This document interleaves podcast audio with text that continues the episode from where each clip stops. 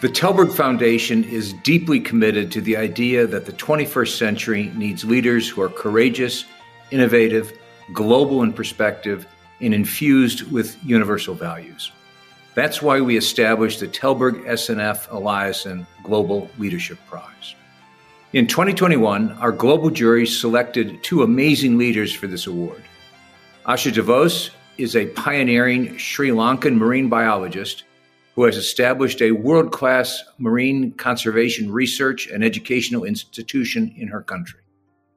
And Tero Mustonen, a Finnish climate scientist, fisherman, and community leader, blends the wisdom of local and indigenous peoples with scientists to define new approaches to climate change.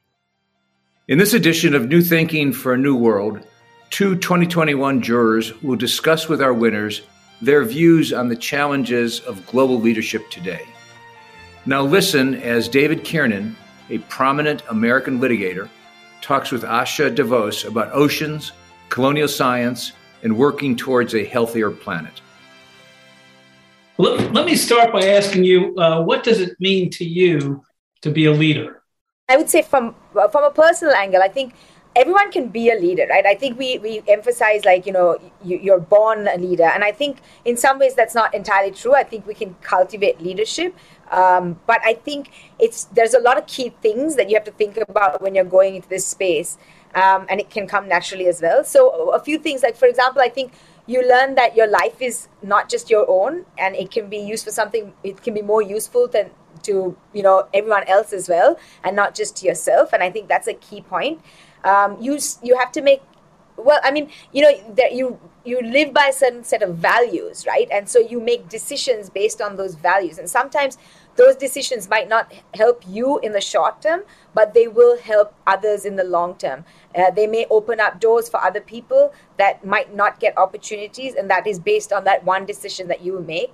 I think it's about being honest about your journey and letting people see you for who you are. So that relatability i think makes a massive difference because it allows people to believe in themselves as well. And i think we are all human and i think we mustn't disconnect from everybody and just assume that oh i'm a leader therefore you know i'm so special because we're not. We're all made of the same flesh and blood and the same kind of drive and passion for life. And we have to make sure we kind of stir those fires in other people and let them believe in themselves as well.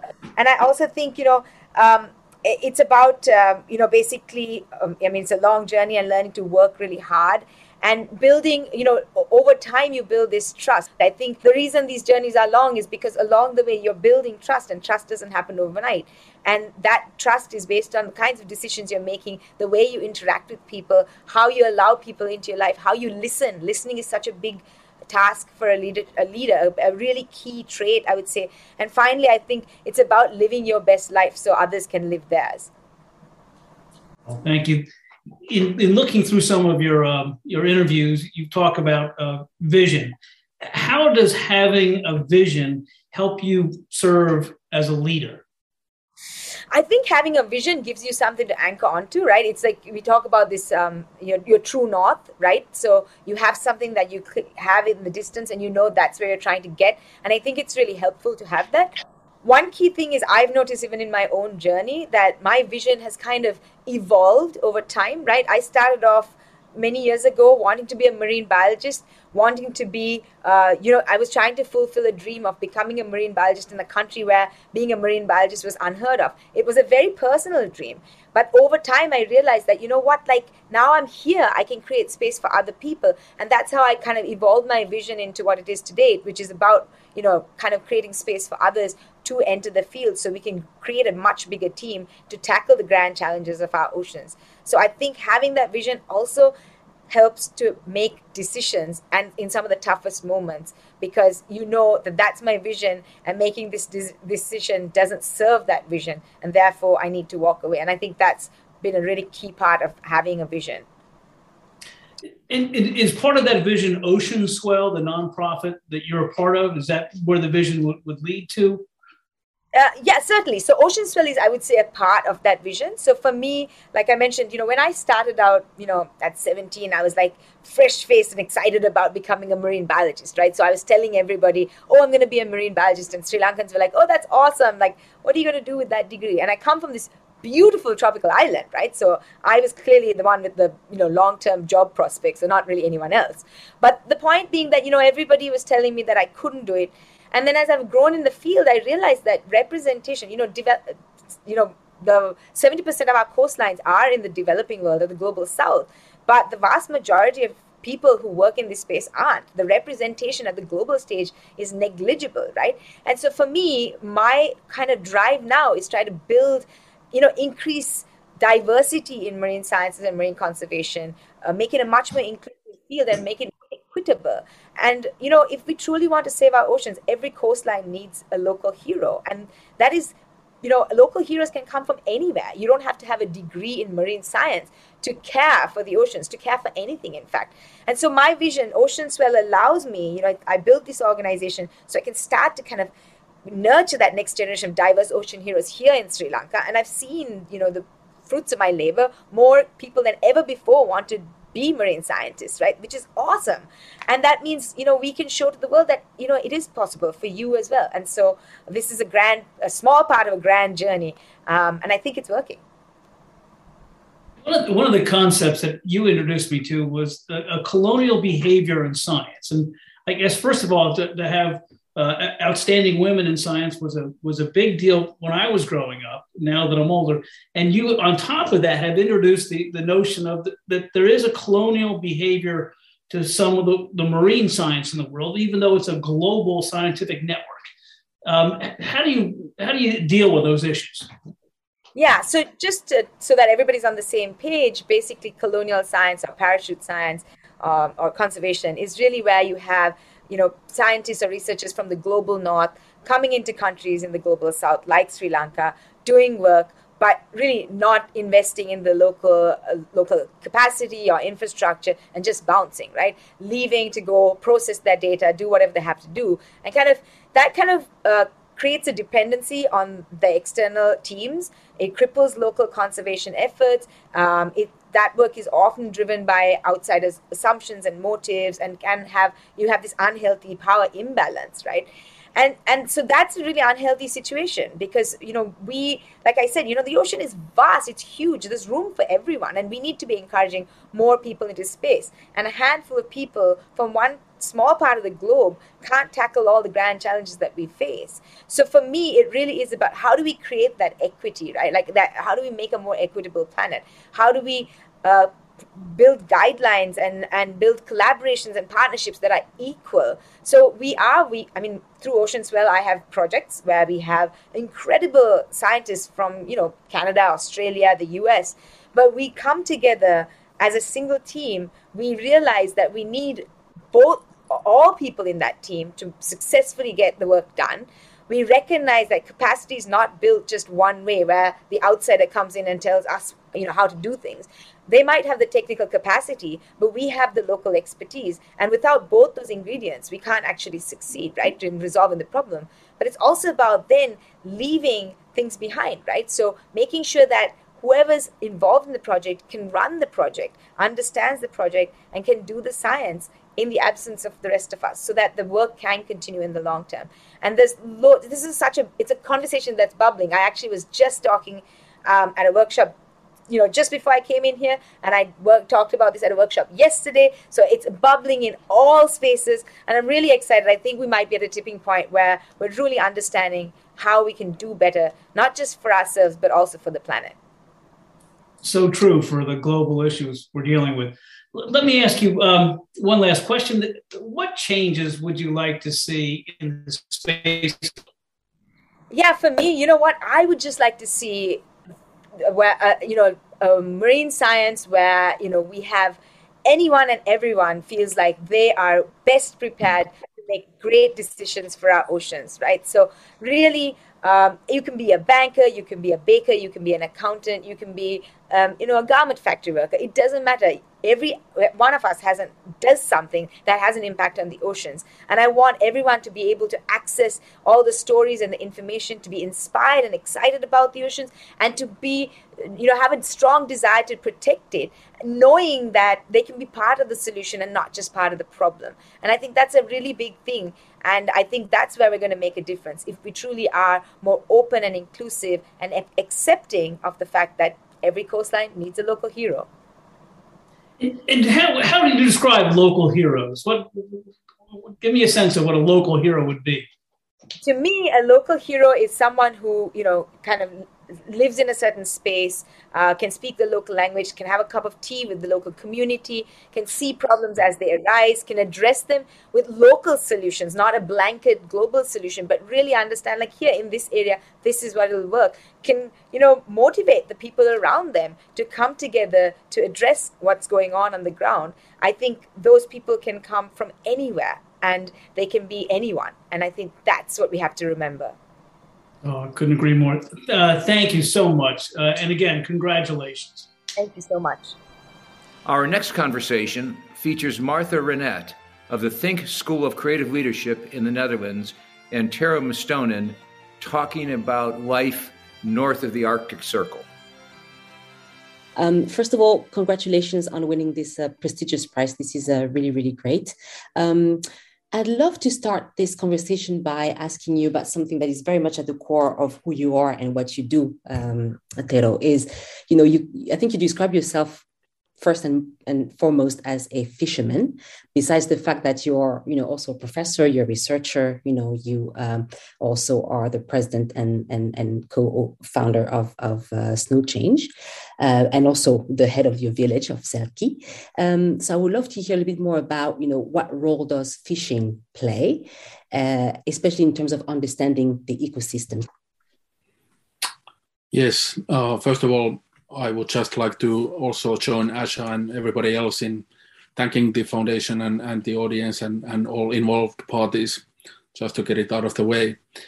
Uh, and and uh, we think this award, despite having that long list of titles that I carry, uh, is really for the whole staff of Snowchange and our uh, community. So that's that's never a one man's job, especially a man. Um, fishing well, the thing in uh, what's really important to understand regarding Finland is that this is the place where the world's oldest net finding has been discovered, and uh, that was over 10,000 years ago. So we may not do everything really well, but we do fish well. And I was in a fortunate position from very early on to be raised up in the fishery, even part-time commercial harvests with my father and then in um, maybe 25 years ago, I started to go to another school, as I often say, which is the uh, on the ice with the really old fishermen, commercial fishermen like uh, Kalevi Vierikka and Olli Klemola and many others. And the reason why I say that is that in these northern parts of the planet, uh, the Arctic and the Boreal, uh, fishing is very much different than what people expect that to be. It's a communion and communication for the lack of better term, with cosmos. And even in our language, we have survived despite the fact of being a modern society. We say pyytää, which means that we never say we go and take fish. We go and ask the lake or the river to give us that fish. And it's a very different, propo- um, shall we say, view on nature than one of uh, conquering and destroying. Great, thank you so much. Um, and now I'd love to um, to delve a little bit deeper into um, into Finland, into your home country, Finland.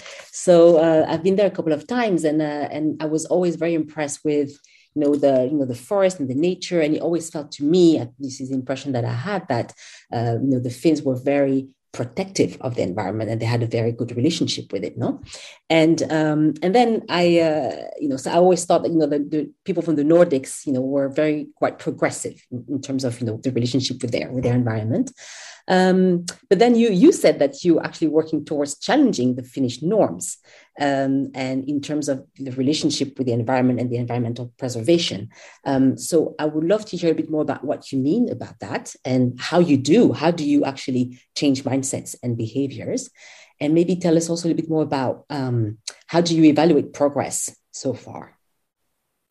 I think you are very correct in the sense that the Nordics, Sweden, Norway, and Finland are considered often to be extremely good PR campaign. We did things well. We have so- social justice, and there are no troubles at all. Um, well, of course, that would be uh, utopia that doesn't exist. The complexity of the Finnish case, without talking about the other Nordics, is the fact that uh, in the past 75 years, due to our rather specific socio-historical context, um, um, we lost 95% of our natural forests to man-made changes below the Arctic Circle. They are the reason why New York Times is being printed over decades on Finnish paper. The pulp mills are churning up the the uh, our forests into pulp. One of the complexities with that model is that we are, while we have made as a society a big choice in economic terms that has provided for the social systems, free education, and some of the other benefits in our society, it has come now in a price that's very high. Mm-hmm. Not many people know that in, in world's boreal and arctic peatlands and forest ecosystems, there's one third of world's remaining soil carbon. And people think of, of Amazonia and the rainforests as the lungs of the world, but it's actually here where you can find a lot of the untapped, uh, what people discussed also in Glasgow, the, the untapped and, and that reserve of, of a carbon budget that we still have on the planet before catastrophic harm. And now, if, if we put these two drivers together, uh, the image of Nordic forestry and the use of forests, unfortunately, is very different on the ground. Clear cuts, ditching, churning, also of these millions and millions of hectares of peatlands, hydro dams destroyed the last Atlantic salmon rivers, has also had huge social consequences that we are not even discussing. And people's feelings, of course, others have taken economic gain from these points, but uh, there are also great, shall we say, intergenerational trauma in many villages. Now, how do we change that? Is a question that uh, is a very lonely place. I'm not, of course, the only one. There are many progressive thinkers and critical voices on what happened to our forests. I was starting my talk by saying that we are lake people and forest people. And then, of course, we are kind of in a situation of a self colonization or, or a very deep crisis where we know what the natural forest could be, yet we choose to have 95 or over 90 percent for uh, whole landscapes of economic timber lots. Uh, it's really the answer to your final question is that hectare by hectare. So rewilding and restoration and community-led work is a mechanism to try to do better on watersheds. And the last thing maybe to add is that every hectare we are able to work on becomes a globally significant site because of the Atlantic flyway and the birds and the carbon and biodiversity hotspots that are here. Great. Thanks. Yeah, this is uh, indeed uh, quite uh, shocking numbers. Um, and what about um, you do all your work, you know, from a very specific place, uh, quite far north, uh, and uh, so I'd love to hear a bit more about, you know, how do you, uh, you know, how do you lead um, from a very isolated place, right? Selkie is quite far from the rest of you know i'll say of the of the system issue of the global system no? Uh, so i'd love to hear more about that. So how do you lead from there? You know what kind of uh, value do you think that also brings? And uh, and maybe what kind of impact also you feel that you're having from your isolated your selkie village well of course Sel- selkie is connected with roads so we are not in some kind of a very distant side. But uh, in any case, on a global map, we are on the edge of. Uh, it's only 40 kilometers to the Russian border, mm-hmm. and uh, so on and so on. How do we lead from here? Probably comes with a view, and I would say that on the margins, if you want to call us on a cultural and and geographical margin in the boreal and further up in the Arctic, um, we may see things that are blinded uh, on the em- empire view or on the big society view. And that's why often you will find around the world that in the marginal places, in the edges, that's where a lot of the natural resources harvesting has taken place. and also the people, indigenous and traditional communities, are able to recount a history that would be very sobering. And as we heard on the um, uh, very first statement today, honesty is a lonely business. Mandalorian would say bounty hunting is a lonely business, but honesty and and the fact that uh, these kind of things are also um, something that we need clarity and the voices that we could contribute from here are hopefully something that offers a sobering message on what's really going on in the north and in, in these communities. Yeah, that's that brings me to my last question for you. Actually, before we we complete this uh, conversation, is a lot of you know you you you highly value the combination of science and traditional knowledge. You know, for you know for rewilding, uh, regeneration, and and and and fighting climate change. Why do you think you know that traditional knowledge has been overlooked, ignored. I don't know what word to use really. Um, you know, in the equation for uh, fighting climate change or for um, you know uh, environmental protection. Why do you think this this has happened? Well, 80% of world's remaining biodiversity is on indigenous and traditional community lands, and indigenous knowledge was uh, a target of concentrated attack for 200 years by different governments, by churches, and others. Now, in the late this late in the game, it's a hard question. How do we learn from that wisdom and position our choices and leadership in a way that would actually matter and uh, shift the kind of things we need to do? And ultimately, it is the women, the elders and the women, where I place my trust, because the men have really, if you want to use categorical view, it's the power of men that, that has really destroyed our um, ecosystems, and that's why it has to embrace both new ways of thinking and speed. And the only way to do that is to have a new kind of dialogues with courage and without uh, without pride, more humbleness and more listening. Great. Thank you so much, Kiitos. Um, thank you so much. Thank you for joining us. Please rate our show on Apple Podcast and subscribe. Meanwhile, you can find us on Facebook, Twitter, and Instagram. Or you can subscribe to our newsletter at tallbergfoundation.org to learn more about our work. That's T A L L B E R G foundation.org. Thank you, and we'll be back again next week for another episode of Tallberg's New Thinking for a New World. This podcast was brought to you through the generous support of SNF the Stavros Niarchos Foundation.